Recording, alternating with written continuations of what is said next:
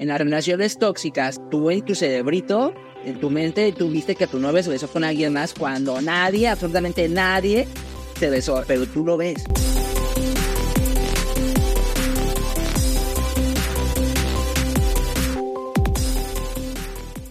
Bienvenidos chicos a Weirdos Podcast. Hey, hola amigos. Hola, ¿cómo están? Aquí les está hablando Brian Barrios, our daddy, acompañado de Ricardo Aldazoro y, Pepe Telles. Bienvenidos a la casa de lo novedoso, lo weirdo, lo excelente, lo terrible, lo sapo, lo loco. Aquí doqueando nuevos looks y nuevas quinquilleces y cosas interesantes para hablar de lo que se trae el año 2024. Pero vamos a estar discutiendo de muchos temas, pero primero queremos recordarte. Por favor, no olviden suscribirse a nuestro canal, no les cuesta nada, darle clic a la campanita, comentar, compartir y también síganos en Facebook, en Instagram, en TikTok, en todas nuestras redes estamos como Weirdos Podcast. Y también tenemos nuestro Patreon, así que es nuevo 2024, tenemos nuestros primeros miembros, nuestros primeros integrantes, donde vamos a darles extensiones de capítulos, donde le vamos a estar dando videos exclusivos y contenido adicional, donde van a tener bastante contenido cada semana, cada mes. Van a tener demasiado solo por 5 dólares. Van a tener bastante contenido, pero los van a mantener, eh, entretenidos en su viaje, van a mantenernos entretenidos donde vayan, en el momento del break que tengan, cuando estén fastidiados en su casa, etc. También estamos pidiéndoles que compartan a través de WhatsApp, sus grupos de WhatsApp, este video donde a su familia, a sus amigos, a quienes quieran, para amigos, novios, exnovios, a toda esa gente que le gusta un chisme, y creo que les hablo claro, a muchísima gente le encanta un chisme. Sí, y bueno, eh, fuera entrando en tema y eres vamos Pepe, cuéntanos, ¿sabes lo que es una relación tóxica? ¿Me estás atacando directamente o me sabes a para Oh, mira, curiosidad, curiosidad por aquí de antes que nada. Bueno, claro que sí sé que es una relación tóxica.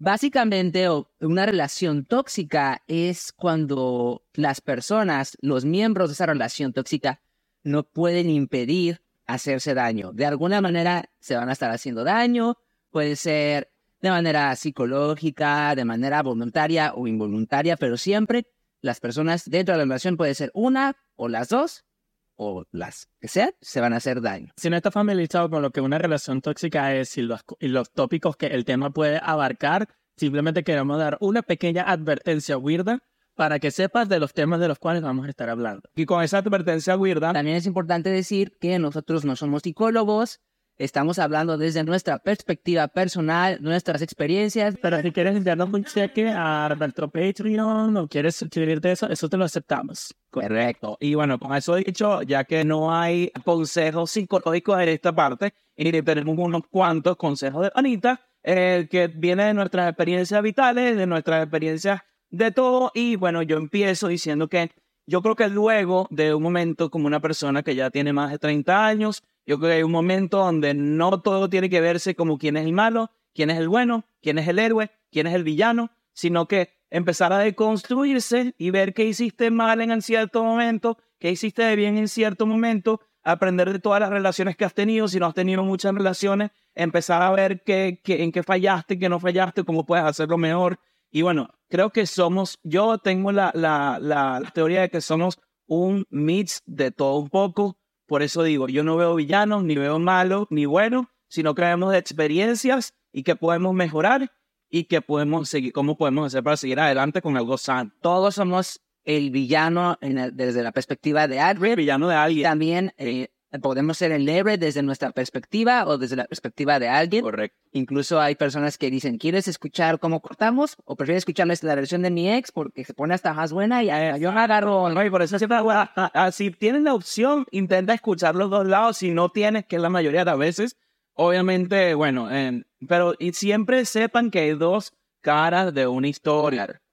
Algo que es importante, una pregunta que les quiero hacer ¿Cómo empieza una relación tóxica? Y, nosotros sabemos desde un principio, cuando estamos andando con alguien, que estamos en una relación tóxica o no.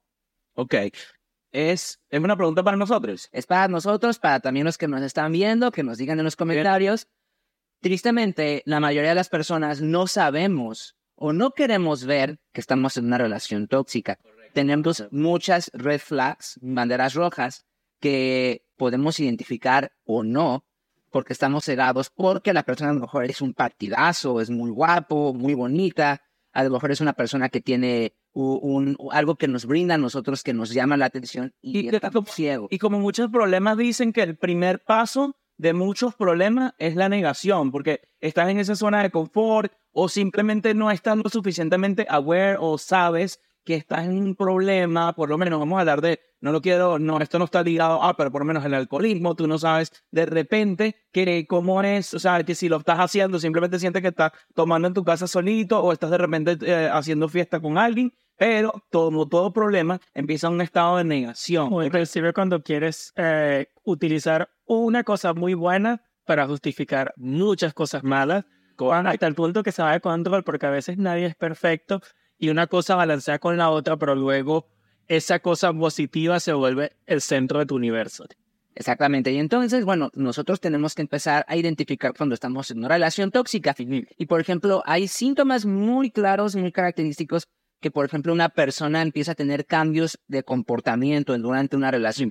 Al principio, cuando las personas están empezando una relación, pues te quieres ver bien, las dos personas quieren ver su mejor cara. Correcto. Tanto con, con las personas como con los amigos, con la familia. Quieres mostrar tu mejor versión. Como le dicen la, la etapa de honeymoon o la etapa de luna de miel, que son los primeros mesecitos donde todo es perfecto, tú quieres darle la mejor, la mejor versión de ti y la otra persona te está dando la mejor versión de la otra persona. Entonces, ya que una persona baja las defensas y ya que ahora sí estás mostrando tu verdadera cara, ya es cuando empiezan a salir las cosas que te estabas reprimiendo los celos, las contestaciones medio groseras, el, comportamiento pasivo-agresivo, todo eso. Y es cuando empezamos a verlo y cuando muchas veces nos podemos dar cuenta, pero ¿qué es lo que pasa? Que a lo mejor ya en ese momento ya estamos tan enganchados con la relación que como que ya nos cuesta trabajo, ya tenemos como que miedo de empezar a marcar esos límites. Es importante marcar límites desde el principio. Es cierto, es cierto. Y, y bueno, para comentar un poquito, eso me vino a una idea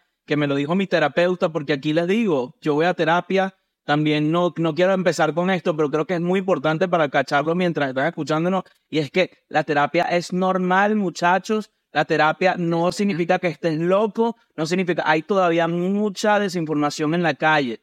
El hecho de que tú vayas a terapia no te hace más o menos loco, no te hace más o menos hombre, no te hace más o menos nada. Una terapia hasta este punto como hombres, podemos, porque aquí no hay mujeres, podemos decirle, es necesaria. Los hombres necesitamos terapia. Muchas experiencias vitales que se convierten en traumas desde, hace, desde tu nacimiento, desde tu familia, desde tus experiencias pasadas, se convierten en traumas que hay que sanar de alguna manera. Y lamentablemente no todas esas experiencias se sanan. Hay que buscar una ayuda profesional. Con eso dicho, le voy a contar un poco de mi experiencia con, con mi psicóloga y es que realmente cuando tú empiezas a sentirte cada vez más, y esto fue un poco como para mí, porque yo le decía, wow, siento que a veces, como tú decías, empiezo a alzarle la voz, a hablarle de manera más golpeada a mi pareja o cierto, de cierta manera. Entonces, ¿qué, ¿qué, puedo hacer? Entonces, porque a veces sale muy impulsivo.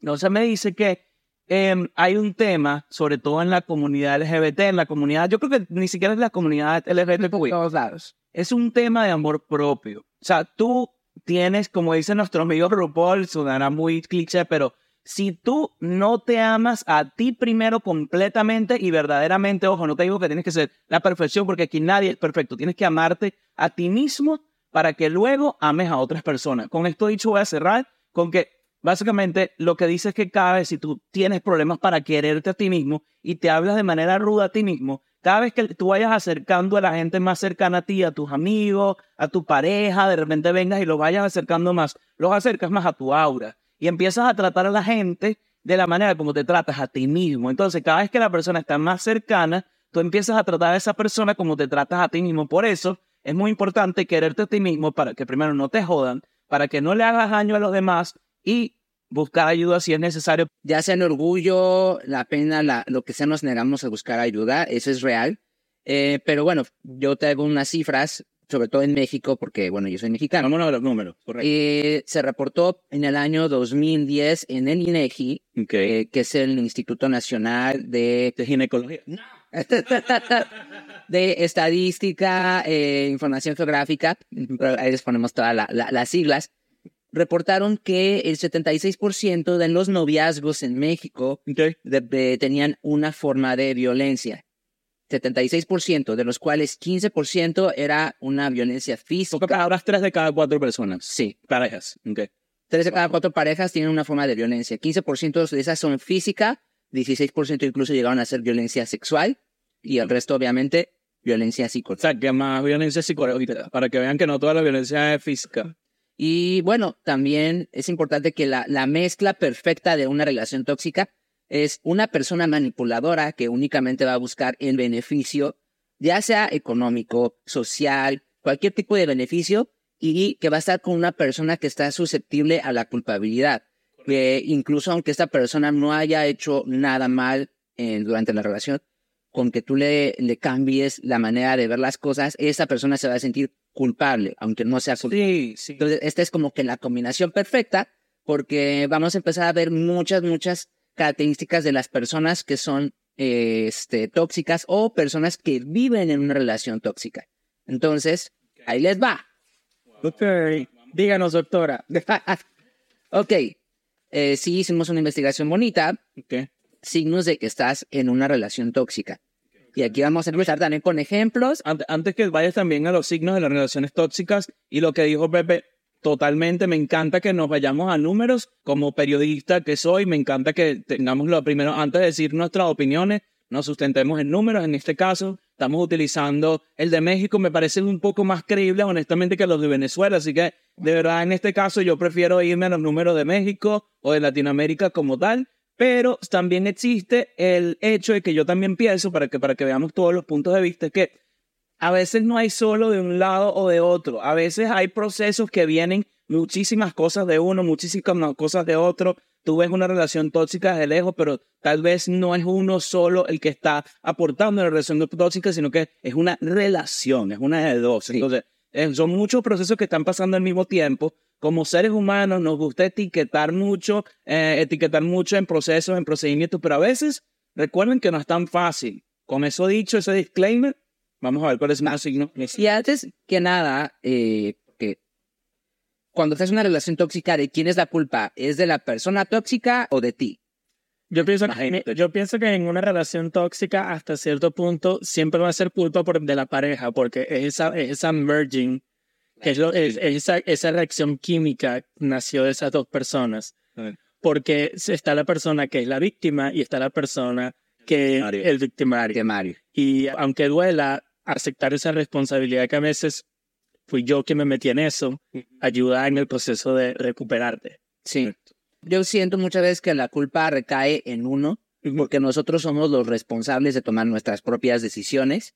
Y aunque a veces somos manipulables por ciertas relaciones, por ciertas personas, nosotros a final de cuentas tenemos la decisión final. De agarrar y agarrar tus maletas y te para el coño de la madre. Exactamente, entonces, es la verdad, deberíamos de tener ese poder de saber irnos, pero muchas veces que somos dependientes de esa relación y nos cuesta mucho trabajo decir adiós. Quiérete a ti, hermano, hermana. Yo sé que yo no puedo hablar de una vaina muchísimas veces. Uno decide no quererse, pero si esto es lo que tú necesitas escuchar, ponte a ti por enfrente de alguien más, porque nadie va a venir a salvarte a ti. Nadie va a venir a salvarte a ti. Ponte enfrente de los demás. Yo pienso que es interesante que gracias a las redes sociales y eso, eso le da una plataforma a muchas personas para hablar abiertamente de sus situaciones y sus relaciones con otras personas. Pero al mismo tiempo soy partidario de las personas que también las redes sociales ayudan mucho a crear ese, un sentimiento de ansiedad en las, en las parejas, porque todo el mundo está intentando buscar ese final feliz y hay personas que vienen con esa actitud de que mira, yo tengo mi, yo tengo mi familia, mi estereotipo de la familia feliz de la, mi pareja, y tengo que mantenerlo porque si no la sociedad va a pensar que yo estoy fallando como ser humano. Y eso a veces le pone muchas presiones a las personas que por lo menos en, en China, que tienen literalmente un mercado donde los padres vienen y ponen fotos de sus hijas para, che- para que digan, te quieres casar con mi hija, aquí está como en un mercado, porque a cierta edad, inclusive en la India, si no te casas o estás en una relación seria, cierta vaina, para tu familia estás, eres una... Es full cultural, es verdad. Sí. Eso es terrible. O sea, no hay que juzgar las otras culturas, pero es, es totalmente choqueante que ese tipo de cosas pasen. Y bueno, eh, algunas son tradiciones religiosas, culturales, pero son, wow.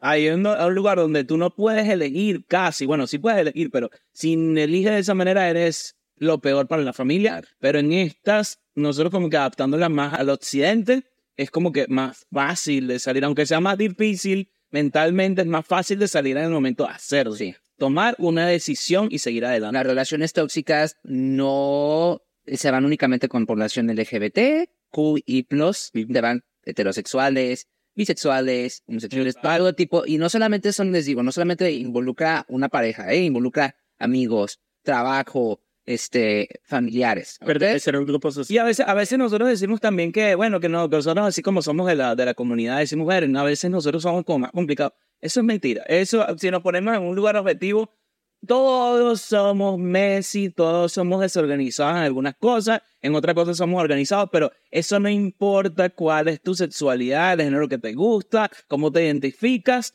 todos tenemos de alguna manera problemas. Sí, yo tenía una profesora de psiquiatría que ella nos dijo, ay, los homosexuales eh, son los más propensos para tener problemas de salud mental y sufren mucho y todo eso. Pero obviamente esta persona, yo creo que puede ser, puede que tenga algo de, de Bueno, hasta 1800, ¿Verdad? o 1800 y pico la, la, la homosexualidad es una enfermedad patológica psicológica, así que de ahí se venía, se, le, se leyó un libro hace 10 años y también de ahí, Yes. de ahí agarró su, su, sus aspiraciones. son comentarios que de alguna manera te marcan. Ahí la chingada. O sea, te marcan un poquito esos comentarios porque dices, te- tú, uno, uno como, como homosexual dices, oh, yo ok, gracias A mí, a mí, por el apoyo. sí, yo no voy a decir nombre, pero a mí me dijeron en algún momento de mi vida el hecho de que tú seas homosexual, eso te va a hacer que estés, digamos, aislado de todo el mundo porque eres menos propenso a, a seguir las reglas de la sociedad, por así decirlo. Por ende, te vas a quedar solo y eso te va a hacer más infeliz. Y que me lo dijo alguien bien cercano y que amo y que adoro, pero me lo dijeron en algún momento y es difícil. Inclusive en, la, en, la, en las películas y en las, en las series de televisión en las décadas pasadas, la homosexualidad, cualquier personaje tenía o una muerte terrible o le daba alguna enfermedad o era el renegado de la familia. En muchas series que, que han visto en, el- en los últimos años eh, está muy vinculado. American, American Horror Story, creo que de las últimas temporadas, creo que fue American Horror Story, habló sobre, sobre el monstruo al final era el VIH, el monstruo real era el VIH. Y también es muy de los 90 y hoy finales de los 80, eso, temática que es real, sin embargo fue más que una desinformación, porque todo el mundo puede tener VIH o SIDA, que son Claro. cosas distintas. Pero bueno, sí. Entonces vamos a empezar con signos para saber si tienes una relación tóxica.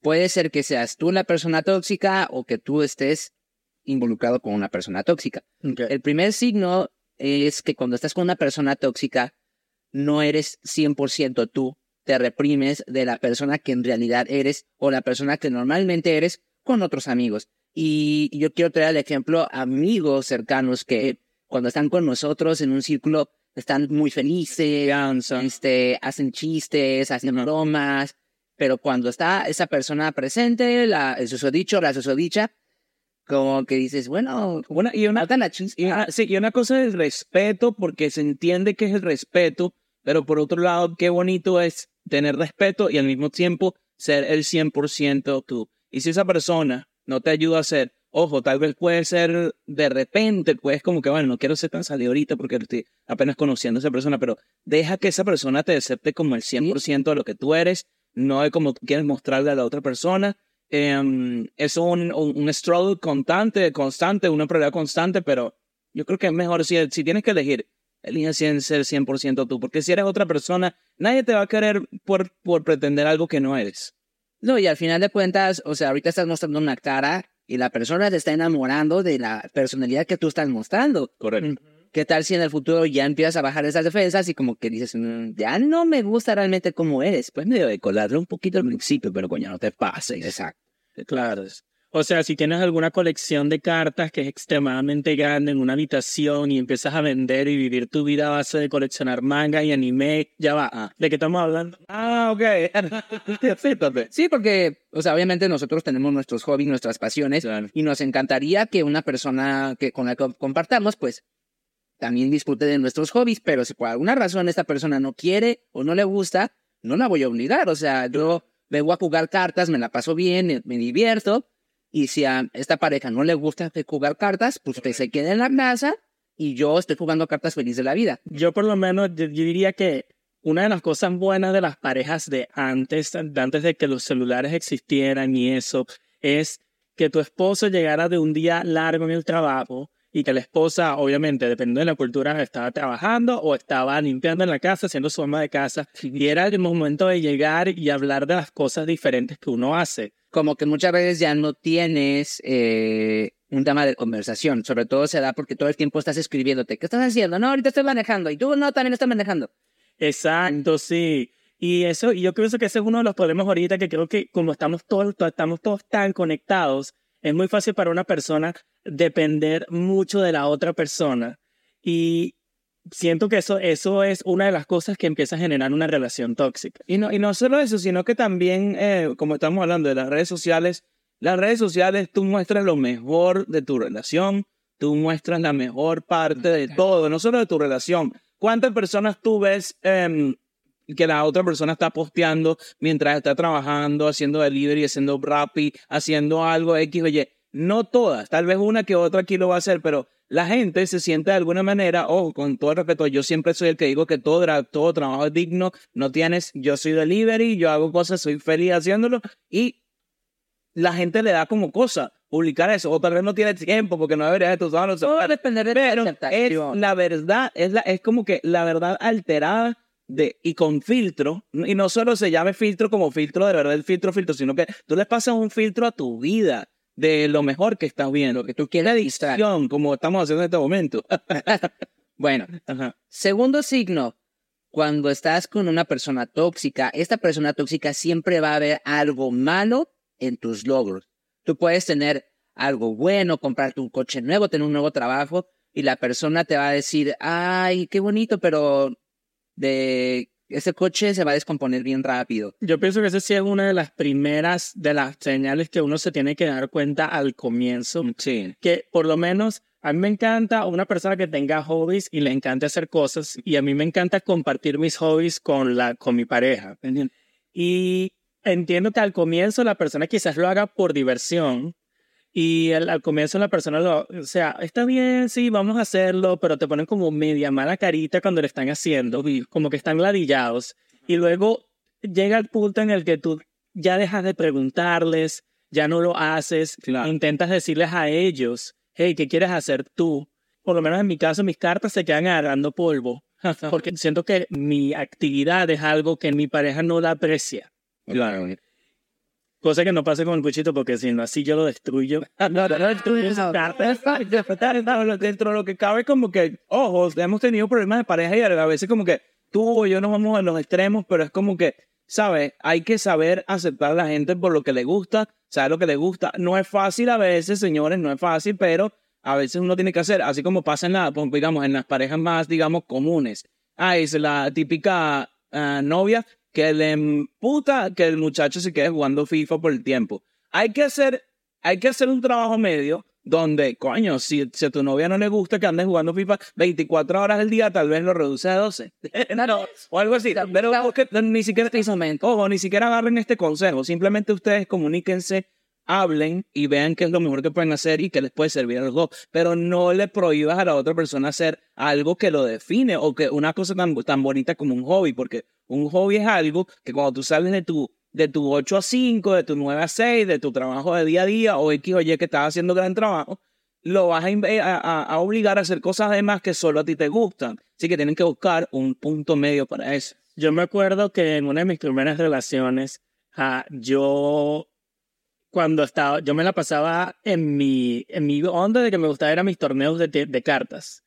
Eso. Y la persona que estaba conociendo en ese momento, porque no habíamos llegado exactamente, llevábamos como nada más como un mes, la persona me decía decir, ay, sí, esas cosas raras que tú haces. No, luego, y, luego, y luego me decía en frente de sus amigos, cuando me los presentó por primera vez, vino y me dijo, ay, sí, él hace con unas cositas ahí de niño de tres años. Vamos. Mierda. Y luego me preguntó, un día me, me estábamos cami- manejando y le pasamos por por un lado a una guardería. Y literalmente me dijo, ay, bueno, te puedes dejar aquí mientras que yo voy a salir con mis amigos los adultos. Y bueno, yo, yo creo que hay, hay veces en las que podemos jugar un poquito con el humor, pero una cosa es jugar con el humor y otra cosa es estarte atacando constantemente. Es la manera, o sea, es la manera en la que lo, en la que lo dicen. Mantente lo dicen y de repente Porque tú puedes venir y decirle a una persona como que, ay, bueno, sí, mira, tú tienes tu hobby, te lo entiendo, pero realmente no es lo mío. Y bueno, ve y disfrútalo, me alegra, haz lo que te haga feliz, pero no lo quieras utilizar como, como tema de conversación negativo para mí. Obviamente, llevamos como menos de un mes, era una cosa ahora, yo reciente al primer mes y eso. Era, era un chico, o sea, tú sabes, el típico americano como que es súper straightforward. Como que no, no, no tienen así como nosotros que chalequeamos y, hace- y hacemos el, la quema un poquito, sino que él como que es la manera en la que lo decía. A lo mejor bromea, pero son- me hacía sentir súper mal. No, déjeme, déjeme decirle aquí, voy a hacer una opinión en base a todos los weirdos del planeta. Aquí estoy yo para ayudarlo con este comentario. Bueno, Les voy a decir algo. Los quiero mucho. Ustedes, si a ustedes están diciendo que bueno, que esas cosas de carajito, que estas cosas de gallo o esa vaina, yo les voy a decir una cosa. No hay vaina más fastidiosa en este mundo que seguir una vida de persona normal. Ay, Si tú eres una persona, eso tiene un nombre, aquí no, aquí no odiamos a nadie, pero usted tiene un nombre, así como nosotros somos los gallos, usted es un normie, usted es una persona normal, Wow. a usted le gusta, usted es una persona veraje, usted no tiene nada que aportar y bueno, eres normal, te gusta todo lo que le gusta a todo el mundo y adivina, si te ponen un pilar, nadie te va a poder saber diferenciar porque te gusta exactamente lo que le gusta a todo el mundo. Esto lo digo en defensa a todos los weirdos, Sí, a los que nos gustan las cosas raritas, a los que nos gustan las cosas distintas, la música distinta, los juegos distintos, cualquier cosa distinta. No se dejen joder por eso. Hay muchísima gente normal en este mundo y créanme, no es nada interesante. Besitos. claro. Sí, pero ya solo para terminar rápido porque yo lo pude haber mandado, yo lo pude haber mandado a la mierda en su momento, pero tenía muy buenas razones, exactamente. Y entonces, ese, ese, ese es el problema, que uno se de, entonces uno, uno como que, wow, pero tiene todas esas cosas, pero a veces eso es lo que lo cega a uno. No, vi- no viste, no viste, te dejas llevar por una cara bonita y cosas y cosas tan Las apariencias. Sí, la- y las apariencias y a veces uno cae y uno piensa que es como que cute al comienzo, pero Oh, Sí. La gente es bonita, la gente es sexy, la gente provoca cosas, pero también no todo es apariencia, amigo, no, no va a esa apariencia y Yo sé, es muy bonito tener una persona bonita, una persona con apariencia, esto lo sabemos, esto es matemática 101. Eh, no busquen a las personas nada más por cómo se ven, a menos que, bueno, si van a ir a una cita una noche, vayan. Pero, hermano, yo como siempre digo, está bonito, pero para una noche. No sé qué vaina, bien mágico, pero para una noche. Porque lo hables, que voy a hablar con él, que voy a hablar con ella si es una persona que no me pienses nada. al menos, a lo mejor no es algo tóxico todavía, pero al menos a mí personalmente me cuesta mucho trabajo interactuar con gente gringa Ajá. para tener una relación. Ajá. No, no me siento cómodo, culturalmente no me siento cómodo, o sea, siento que no hay nada que, que me atraiga más que a lo mejor el físico. Correcto. Es muy difícil. La barrera del idioma, claro que es muy difícil porque yo soy una persona que se la pasa haciendo bromas. y falsando Ustedes, Claro, no, pero yo, y, por lo menos nosotros, no sé si le pasa a ustedes, pero nosotros nos sentimos súper, súper graciosos en algunas cosas en español. Pero tú traduces esos chistes y son terribles. Claro. Y, y lo hemos probado y a la gente no le da risa. Siguiente, y aquí voy a dar un ejemplo personal. No. Las personas, una persona tóxica nunca se va a alegrar de tu éxito, posiblemente ni siquiera te dé este, una, una felicitación, y si lo hacen va a ser una felicitación muy, pero muy falsa. Claro. Y yo voy a dar un- esta experiencia mía cuando yo fui aceptado para entrar a estudiar medicina. Ok. Yo tenía en ese momento una relación con la que duré eh, bastante tiempo. Y lejos de alegrarle que yo empezara a estu- estudiar medicina, pues era evidente su disgusto, el malestar. Tanto era así que en lugar de fomentarme que yo siguiera estudiando, que yo fuera eh, a echarle más ganas, buscaba siempre la manera de distraerme de un objetivo. Entonces era este un miércoles, oye, ¿qué estás haciendo? No, pues estoy estudiando porque tengo examen. Oye, vente, vámonos a, a quién sabe, de... no, porque tengo que estudiar. Y si no iba a El show. era, era como que siempre se enojaba, La traición. que no estaba con esta persona en el momento en el que me lo pedía. Claro. Entonces, son, son cosas muy claras. Incluso cuando yo acabé finalmente la carrera de medicina, tampoco recibí esa felicitación. Yo incluso, o sea, todos esos cinco años. Yo duré siete años con esta persona. I know, I know.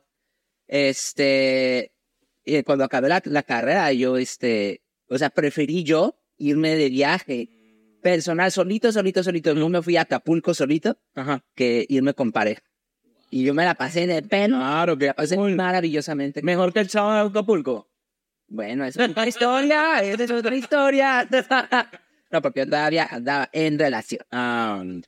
Bueno, este es una persona, la, eh, otro punto, es una persona narcisista. ok. Siempre va a estar enfocada en sí misma. Ok. Cuando tú estás con una persona este, tóxica, te empieza a preguntar, ¿cómo estuvo tu día? No, pues estuvo bien. Y de repente, no, pero es que yo hice esto, yo hice lo otro, yo hice lo otro. Y al final de cuentas te quedaste con las ganas de hablar o de decir lo que tú querías. Y poco a poco te vas acostumbrando a que, pues, de realidad. Este, el narcisismo yo diría que es una de las cosas que yo siempre estoy entre los límites de esa ciudad. Entre que entro y salgo, porque al- a veces hablo, hablo de cosas que me, me emocionan de, con tanta intensidad que a veces sien- las intento volver como que el centro del universo. En, en, cuando las estoy trayendo al- a la, a la mesa, cuando estoy hablando de por lo menos de un peluche que me regaló mi mamá o algo ahí, pero en mi momento, cuando estaba recién comenzando a trabajar en filmaciones y eso, estaba trabajando con gente, yo hubo unos primeros meses que yo me sentía como que, ah, lo estoy logrando, sí, estoy como a ir a trabajar en la filmación, y estoy trabajando con estos chicos, Years and Years, no los conozco. Y así de esto me lo dijo a mí. y estas cosas de Years and Years y, y todo el mundo que por lo menos el círculo de mis compañeros de mi escuela de inglés que estaban haciendo empleo de ah que no son tan tan dinámicos y eso me decían como que ya párale ya no tienes que hablar de esa cosa y eso wow y también obviamente cuando comencé a meterme en mis redes sociales como Grindr y eso por primera vez esta yo lo llamo la maldición del Grindr. Porque al- no importa dónde te conectes, al, a la primera vez que abres la aplicación en una ciudad nueva, no sé cómo la, la aplicación te hace como promoción, te hace algoritmo, Yo creo que sí. algoritmo, que- Entonces como que yo como que, oh, llegó alguien nuevo. Y el WhatsApp amarillo. Sí, el Y entonces sí admito que mis primeros, mis primeros años en, en el online dating, me sé que saliendo en redes, de esas, me sentía muy como que yo era la última persicola del desierto. Oh. Yo creo, yo creo que el ego, el ego es un tema muy tabú y muy importante y creo que así lo voy a decir como yo he aprendido más o menos. Yo, así como Brian, también creo que a veces sufro un poco de, digamos, no sé si es, no, no tanto narcisismo, sino ego. Tienes mucho ego a veces, pero en una, en una relación es una constante batalla de ego y a veces cuando hay relaciones tóxicas hay, una, hay un ego muy alto y una persona muy sumisa o hay dos egos muy altos que una al final lo cede. Lo importante aquí es saber que la mayoría de las personas tenemos un ego que a veces hay que negociarlo, hay que trabajar y que un momento tú tienes que también reconocerte a veces sin darte cuenta porque mucha gente no está consciente que tiene el ego, digamos, alto o tiene cierto nivel de ego o en algún momento de su vida o algo así siempre busca la manera de negociar con la otra persona. em, intenta no ponerte por encima de nadie. Cuando veas que estás hablando demasiado, de repente de ti es como que, ay, ya va, me estoy bien. A veces de repente como que yo le digo como que, va, me pongo, entonces me pongo a hablar incluso aquí al podcast, luego como, ay, ya, ya parado, porque ahora tienen que hablar las otras personas. Siempre lo importante es que tú, volvemos a esta palabra muy de, este, de, de este siglo, de construyete, empieza a ver qué es lo que hay en ti, si realmente tienes un ego alto, si no lo tienes, felicitaciones, pero si no, si, si no lo tienes, felicitaciones, pero si lo tienes, bienvenidos al club. Hay muchísima gente simplemente con que tú lo reconozcas es el primer paso. Eso no va a significar que tú te vas a por, por debajear. Pero puedes no hacer empezar a trabajar Pero puedes empezar a trabajar en eso. Te lo dice alguien que ha trabajado y yo a veces digo, yo a veces en confianza con mis amigos, mira, chamo, yo creo que tengo signos, como algunos signos ególatras, algunos signos narcisistas, pero que quiero trabajar. ¿Me explico? Ok, y y fíjate que, bueno, al menos en el ámbito médico, Ajá. eh, los egos son muy difíciles de revisar. Correcto. ¿Por qué? Porque siempre estás, de alguna manera estás, ya sea voluntaria o involuntariamente, estás compitiendo con tu pareja. Si tu pareja ya está empezando la especialidad, bueno, tú también tienes que empezar a hacerlo. No, no. Si tu pareja está muy bien en calificaciones, pues como que tú te sientes un poquito rezagado y tienes que subir. Eh, y no solamente es en el ámbito médico, yo creo que mientras sean dos parejas de la misma profesión, siempre va a haber un ego ahí, Sí, un negocio. que hay personas que lo manejan muy bien, hay parejas que lo manejan muy bien, porque tengo amigos médicos que ya están casados, que tienen este, Qué bien. y, y les va muy bien, pero tengo otras experiencias, incluso también conocidas, que digo, no, es mucho estrés estar con una persona de tu... ¿Con el médico? ¿Es mucho estrés? Sí, sí. sí, claro, sí. Bueno, siendo médico. Dígame, pero Guau, pues, yo soy su doctor. O sea, a mí me dieron un mini test que tú te puedes hacer a ti mismo para saber si eres, si eres una persona ególatra. Está el, está el fácil y está el difícil. Oh, Te voy a decir los dos y si ustedes lo quieren intentar ustedes en su tiempo libre está bien. échale. Pero a mí me dijeron de que si eres capaz de decir 10 apellidos de 10 amigos tuyos sin frenarte, no eres una persona ególatra. Ok. De tus 10 amigos más cercanos. ¿Puedo empezar? No, no, no, no vamos a hacerlo aquí. Ah, sí. Porque voy a fallar. O sea, yo sí puedo. Depende, yo voy expandiendo mi campo como Mariano de. Dicen, voy expandiendo mi campo como a mi círculo muy cercano, luego lo voy expandiendo a los que me lo sé. Pero me sé lo de mucho. Yo sí, yo creo que sí me lo sé. Porque dicen que no hay nada, lo más sencillo que tú conoces de la persona que te importa es su apellido. Claro.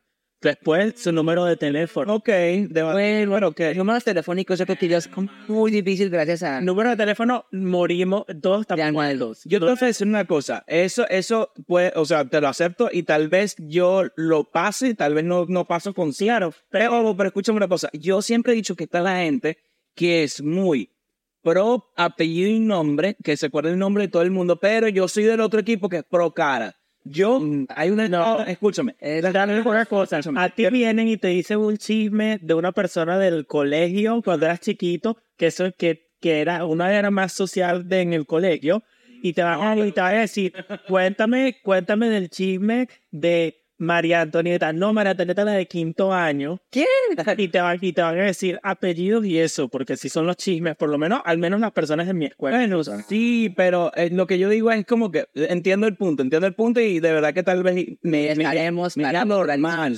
Pero lo que yo digo es que yo soy bueno, no soy tan bueno con los nombres, pero te lo juro que incluso hay gente que de repente yo le veo la cara una, dos veces en mi vida y luego lo veo en 10 años y yo me da pena porque yo reconozco a esa persona y esa persona no me reconoce a mí. Entonces yo como que siempre como que tengo que hacerme loco porque no sé por qué mi retención visual de su cara siempre la tengo y sé quién es, pero esa persona probablemente ni se acuerda de mí, pero el nombre, tú me preguntas el nombre y o sea, el, el nombre ya es difícil. El apellido, Está bien, yo, yo también. Ah, soy malísimo con caras. Yo soy malísimo, yo soy de caras también. yo soy de caras y de nombres y yo creo que sí. Puedes decir 10 cosas de que le gusten a tus amigos. Yo creo que sí, yo creo que es más fácil. Eh, Creo que es más fácil que el apellido. yo creo que es difícil.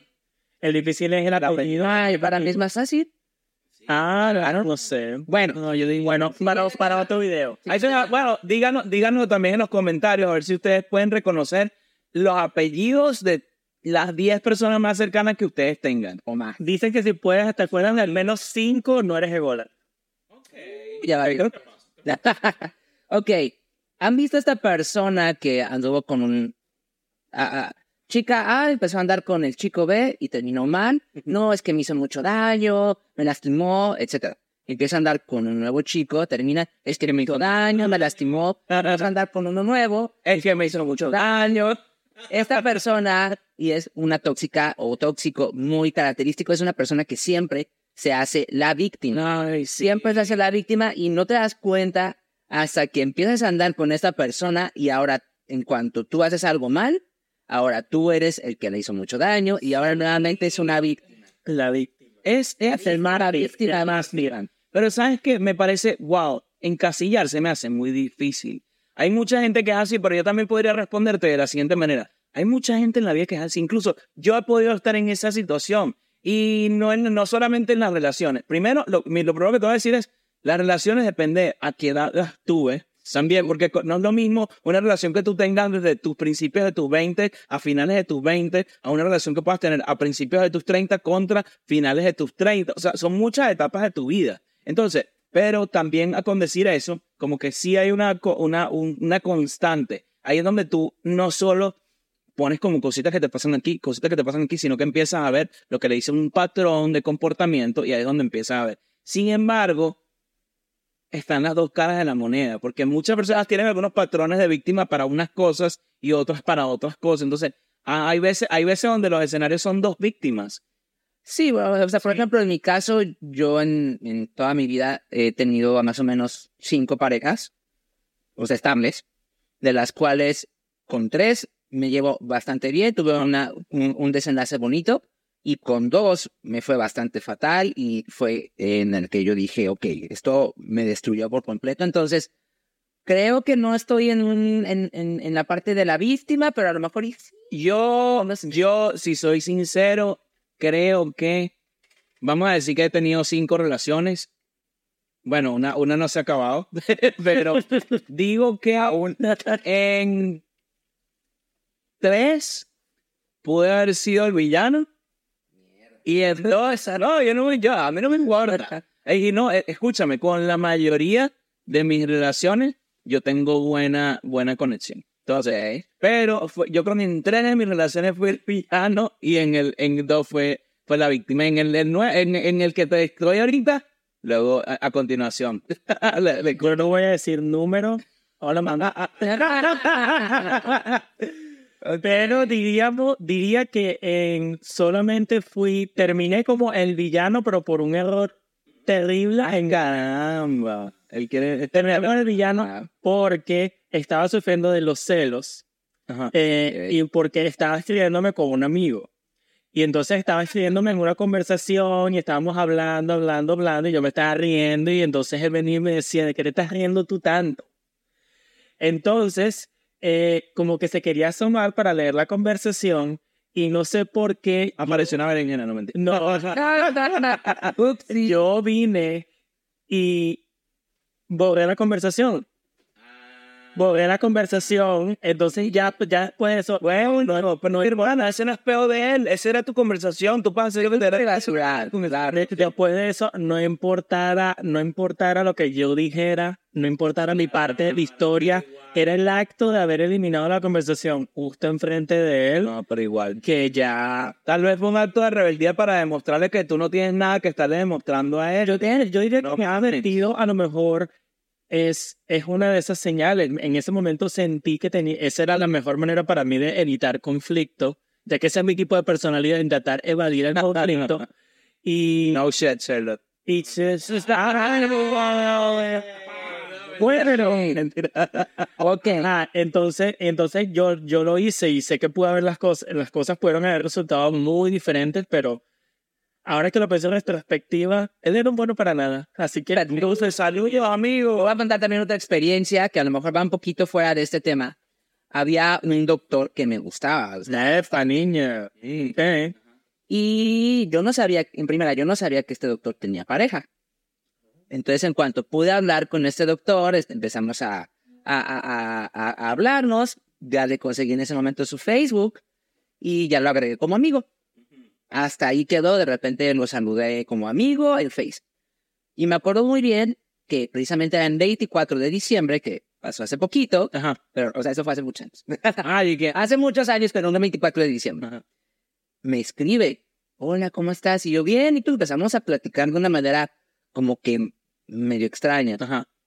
Este, oye, este te quería decir que, este, pues me gustas. Y yo, no, pues es que tú también a mí me gustas. Ujú.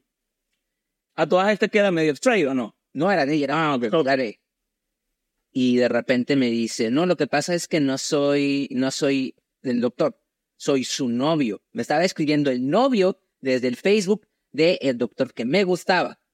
Y entonces ahí como, y te va a pedir por favor que ya no le escribas y que ya no te hables con mi pareja. Y yo, ¿qué? me- ¿What? Qué loca. Entonces ahí como que yo quedé como la golfa y la, La rompe familia. la rompe familia, la rompe hogares. Cuando digo esa, ¿qué clase de persona entra al Facebook y empieza a hacer eso, no? Entonces, mi peor error no fue ese, mi peor error fue que yo le dije personalmente, oye, está pasando esto, esta persona me escribió y me dijo esto. Y luego e- en ese momento, o sea, como unas dos horas después, me vuelve a escribir la pareja y me dice, es que eres una persona que quiere separarnos, eres, este, me acuerdo que eres Seguro le dijo, y el otro le dijo, y el otro le dijo, y el otro le dijo, no mames. yo de aquí me salgo. De aquí me salgo, no quiero estar en esta cosa, pero pues fue como que, wow. Sí, es que hay gente es que está viviendo la relación tóxica que tanto estamos hablando. Claro. Y ya después era muy incómodo en el hospital porque pues, estábamos en el hospital y de repente lo veía y ya ni siquiera me volteaba a ver. Claro. Y eso, esos no sé si todavía siguen juntos, pero duraron un buen rato. Un buen rato. Saludos, el doctorcito. Que sean felices siempre. Siguiente.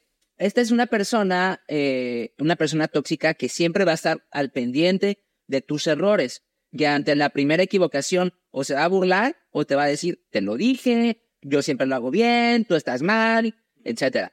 Este, puede ser alguien en el trabajo, algún compañero o amigo que está buscando a lo mejor el mismo éxito que tú no tienes, que tú tienes, Claro. y, y quiere pues como que específicamente pues tener esa atención o ese éxito. Wow. Es que una cosa también es envidia y otra cosa es eso, pues de, de- de- de valorar ese tipo de cosas. Pero también una cosa es lo que tú apliques de repente en una profesión o otra cosa que apliques en una relación. Porque no es lo mismo la envidia o que, a que simplemente te vean los errores. Sí.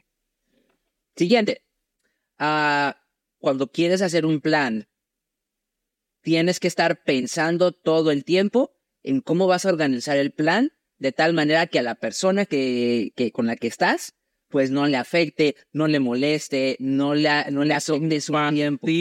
Vas haciendo tus planes con base a lo que piensas de lo que la persona va a querer. Sí, a veces, a veces, a veces tener amigos o tener gente con la que tú sabes que o por ese amigo o por la pareja de ese amigo tienes que hacer los planes eh, tailored, o sea, que co- co- hacer co- cada una de las costuras y que y co- como es customizable, como que muy muy muy ajustada a la talla. a la talla de la otra persona, porque tienes que ser muy cuidadoso de esto, esto es terrible y yo sé de los amigos que cuando ve que la cosa hay que darle demasiado cuidado por otras personas, no es porque sea mi plan ni nada, sino que me ponen demasiados peros, se me quitan las ganas de hacer todo porque no puede ser. Cuando tú estás con tus amigos es para relajarte, para pasarla bien, para hacer algo. A veces sí tengo un problema de que, verga, que yo quiero, quiero hacer este plan y me ajusto el plan mío y vaina y soy un fastidio. Pero cuando veo que mucha gente me está poniendo demasiados peros de otro lado, es un fastidio. Yo tengo suerte que ese es un problema que me- el mío, yo soy una, yo soy muy claro cuando quiero hacer algo y alguien luego me dice como que, no, no podemos, ok, no lo hagas pues, ya voy. esa- y esa es la mejor manera que creo que se- eh, lo puedes arreglar. Diciéndole, muchachos, eh, bueno, dale, pues entonces nos vamos luego. Y lamentablemente a esa gente tienes que sacar el culo porque no puedes estar siempre arreglando los planes. Y de ahí vamos a una que, se- que sale de este mismo, que empiezas a mentir. Empiezas a mentir porque como no, como tú quieres salir con tus amigos y a esta chica o chico no le gusta, ay, es que tengo que trabajar, Correcto. ay, es que tengo que hacer esto, tengo, pero no le dices tu verdadero plan para no tener problemas. Entonces, cuando tú empiezas a mentir en una relación, pues empiezas a ser- parte de ese problema también. Correcto, porque imagínate, nadie quiere estar en una relación. Nadie quiere estar en una relación. Nadie quiere estar en una relación en la que tú tienes que mentirle. Ojo, todos somos humanos, tenemos mentiritas blancas, una que otra mentirita negra por aquí, pero que tú semanal, mensual, tengas que estar forzando una mentira negra, blanca o, o todo el tiempo es terrible porque ¿para qué estás, para qué estás en una relación entonces? Yo pienso que ya, No vale la pena. yo pienso que ese ya es como que el último, el último síntoma que ya estás completamente metido en el Último sí, sí, para algunos y para otros empiezan a mentir desde el primer, desde el primer mes de relación. es porque ya en ese punto no es tanto para, es más para la víctima. Porque en ese momento ya la víctima está mintiendo porque no está dándole el valor necesario a lo que va a hacer y tiene que mentir para que sea satisfactorio para la otra persona. O sea, no eres capaz de admitir que vas a hacer algo que a lo mejor ni siquiera es malo, Yo voy otra vez a otro ejemplo mío, cuando una, era una fiesta de los médicos internos del hospital, y yo quería ir, pero no quería llevar a, a, a la pareja. Y entonces yo le dije, este, ah, no, no voy a hacer nada, me voy a quedar en la casa, la fregada. Y eran las nueve, diez de la noche, ¡pum! Ya me fui. ¿Cuál fue mi sorpresa? Que esta persona nunca me iba a visitar a mi casa, nunca iba a mi casa. Yo siempre tenía que ir a la Yo siempre iba a la casa de él, nunca, pero nunca de los nunca iba a mi casa. Nunca. no, no se enteró que tenía una fiestecita. Casualmente sería, voy saliendo de mi casa ya estoy a punto de subirme del Uber y va llegando este güey. Sorpresa, mi amor. ¿Es aquí? Yo nada, te vine a visitar y yo, ay, pues yo ya voy de salida, bye. Y agarré y me fui en el Uber. Tenía que ir a mi, este, a mi fiestita interna. Ah, sí, wow. Y de- de- yo creo que de los dos lados es tanto como tú estás perdiendo tiempo queriendo no herir a esa persona que está hiriendo, diciendo una mentira, pero al mismo tiempo está del otro lado la persona que también como que también hay personas que mienten desde la primera semana. Yo, tu, yo tuve relaciones donde todo el tiempo era una mentira o era una, una- un misterio, un ocultismo, una vaina, y eso también son un fastidio, porque aún así es como que, Rico, ¿para qué estamos en esta relación entonces? Inclusive cuando mienten para no no mencionarte consumar parte de la relación. No te quieren lo suficiente, esa es la, esa es la palabra. Hermano, cuando usted esté en, la, en, la, en el aire, que de repente, como dicen, como dicen por ahí, que de repente, ay, que no sé si no me responde, ay, un- hay, un, hay un, un misterio, ay, no sé, siempre todo queda como en el aire. Hermano, lo más seguro es que no lo quieran. Lo, lo, lo, lamento, no lo quieren, pero tampoco tienes que hacer muchas cosas en la mente. Pero si tú ves que todo es un misterio, todo está en el aire vaina, es que tú quieres hacerte algo, idea de algo que no va a ser, te estás proyectando a una vaina que no es. Así que revisa bien eso, revisa bien eso. Te lo digo a alguien que ha estado en esa posición. Revisa. ¿Te acuerdas cuando estaban los Blackberries y estaba y podías colocar el lado los bebé pins y cuando la persona estaba molesta contigo, la pareja, venía y te colocaba esas frases encima del lado y que algunas personas parecen no estar entendiendo la pista. Ya sabes que borró la foto de WhatsApp y es una pereza. Ese es el nuevo. Borré la bota de WhatsApp o me cambié el estado de WhatsApp o escribí algo en Edge que muchachos ya Edge como que Edge o Twitter ya pasó. Así que lo siento. Eh, yo voy a tener que buscar nuevos lugares para meter sus indirectas. Y mejor resérvensela porque, verga, yo también era, yo, una vez ve sus tweets de hace 10 años y dice, qué pendejo fui, hermano. Nunca me gustó ni Twitter, X slash X no. Pero bueno, vamos un poquito cerrando porque ya agarramos bastante tiempo. Correcto. Eh, ¿Por qué tenemos, por qué existen estas relaciones tóxicas? Hay una teoría muy importante y muy, muy, que me, que me pareció bastante lógica. El ser ¿De qué, humano, ¿De qué libro? No, mentira. el ser humano está siempre en constante aprobación. Está en constante aprobación, pero no todo el tiempo. O sea, cuando tú estás en una relación en la que todo el tiempo estás recibiendo señas de amor, amor, amor, amor, amor, todo el tiempo, hay personas Amor. que Amor. sí, se cansan de recibir esta, este amor y como que de alguna manera lo repelen.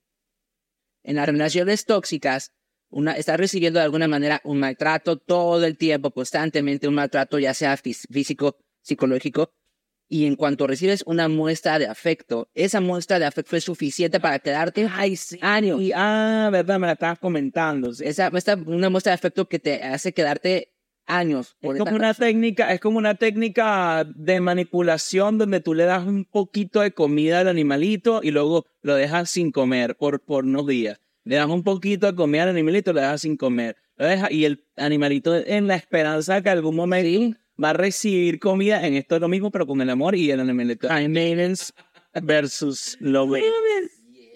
Sí, qué fuerte. Y también, o sea, va en la mano con la parte de los celos. Ajá. Eh, cuando una persona es celosa, que también puede ser, es, es parte de un tipo de toxicidad.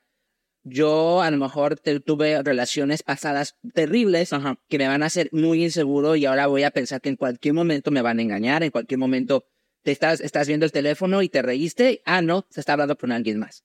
O llegó 10 minutos tarde y en mi mente ya me estoy haciendo este, Yo, y una, yo por lo menos estaba en esa que de repente, ni siquiera es con pareja, pero con amigos que de repente, ay, de repente uno, son pensamientos intrusivos. ay, se te están escribiendo porque tal vez están diciendo algo de mí, se rieron en persona. Como que, brother, a veces son pensamientos intrusivos y ya, y lo último que tú estás diciendo es que muchas cosas, como lo que yo he escuchado de mi psicóloga, es que vienen desde que eres chiquito. Eh, tu ambiente familiar, lo que viviste en, tu, en, tus experiencias pasadas de pequeño o incluso en, en tus relaciones pasadas, que las proyectas en ese momento, esos celos te causan alucinaciones, te causan cierto tipo de cosas que de repente de alguna manera empiezas a ver cosas que no son, empiezas a, exagerar cosas, empiezas a hacerle caso al subconsciente que te está diciendo que no película. y se crea película en tu cabeza y luego te da por ser actor de película y empiezas a crear unos acontecimientos, empiezas a crear unas escenas. Fíjate que la parte de los celos es bastante curiosa porque eh, todos tenemos celos de alguna manera, hemos tenido, claro, sí, o hemos sufrido, hasta los animales tienen eh, la manera o lo importante es cómo saber controlarlos y cómo saber hasta qué punto es un celo normal y se, o se convierte en un celo patológico, también conocido como la celotipia, que en la celotipia incluso ya hay alteraciones de la eh, realidad, trastornos de la realidad en la cual efectivamente tú en tu cerebrito, en tu mente, tú viste que tu novio se besó con alguien más cuando nadie, absolutamente nadie, se besó eh, en ese momento, pero tú lo ves. Yo te digo una cosa, eso, no sé si son celos, pero eh, te digo, cuando yo estaba un poco, digamos, eh, hay, una, hay una parte que me parece interesante, me acaba de llegar a la mente, me llegaron dos imágenes. Cuando me dijiste lo de que ves la celopatía, me acordé de esta imagen de Harry Potter de la última película cuando Ron empieza a ver la imagen que, que sale el Horrocrux y se abre el pendiente y ve a Harry Potter dándose los besos así con Hermione todos, todos medio desnudos. Y eso no era una alucinación pero una, es una buena manera de, de poner esa, eso y el carajo estaba que, que estaba a punto de sucumbir a eso pero logró atacar y romper ese celo. Pero también estaba pensando que le voy a decir algo que no les he contado cuando yo estaba como medio, medio, medio saliendo de una relación y estaba como medio, no sé, salí como afectado y estaba como un poquito traumado, no tiene que ver mucho con los celos, pero hubo un momento que yo estaba medio tomando y ya estaba medio ebrio y de repente vi una persona en el club y mi mente me estaba diciendo que era él. Wow. Que era él, porque era una persona que se parecía un poquito a él. O sea, marico, me empecé a traumar hasta tal punto que me empezó a, me empecé a sentir mal, pero era imposible, porque yo estaba a miles de kilómetros de distancia de esa persona y yo veía a esa persona y decía, qué buena que esa persona está ahí. Y eso era, eso era ya yo tocando el pic de la vaina, estaba el alcohol de por medio. Porque siempre celos con alcohol, hermano, son dos cosas, dos cosas muy, muy peligrosas. Entonces, cuando tienes un grado gigante de celos, un grado grande de alcohol en tu vaina, ¿Qué pasa? Cosa? La cosa es, depende, también viene de qué haces después que, que se te pasan los efectos del alcohol, que decides tú en tu yo racional, si decides seguir creyéndole a tu parte de tu celotipia, a la, y quitas la parte del alcohol, empiezas a dejar un poco tu ego al lado y empiezas a, en este caso, eh, disculparte con la gente que le hiciste daño. idea. Y empezar, y si, y si ya es muy tarde para disculparte con la gente que le hiciste daño, empezar a trabajar en ti misma o ti mismo. Sí. O sea, yo pienso que los celos son una muestra de debilidad de la persona que los está sintiendo porque esa persona se está desvalorando. Sí. La persona no se está dando el valor como para decir que la otra persona va a respetarla. Entonces ya de por sí, entonces ya la persona al no, al no respetarse a sí mismo, ya básicamente está a la merced de cómo las otras personas lo quieran tratar. Y ese es el peor miedo. El, peor, el enemigo número uno es la mente. Claro, sí. Sí, y yo digo, yo creo que yo, yo también estaba en momentos donde el peor enemigo es tu mente. Yo creo que todos estamos hemos estado vulnerables a nosotros. O sea, yo hubo un momento en mi vida en el que sí fui bastante celoso. ¿Y qué? Con o sin razón. O sea, llega un momento en el que el que busca encuentra. Así sea mínimo, lo, cuando te vayas a buscar, si vas a, vas a encontrar, así sea una conversación de hace 10 años, que todavía andabas, ah, puedes hacerla de pedo por eso, ¿no? Entonces, sí, o sea, a mí me tocó vivir una parte de ansiedad muy, muy grave. Fuerte, Y lo peor de todo es que cuando comprobé que efectivamente me estaban engañando, porque fui por eso, porque yo empecé a sospechar que me estaban engañando, cuando yo compruebo. ¿Y cómo comprobé? Porque estaba checando mensajes.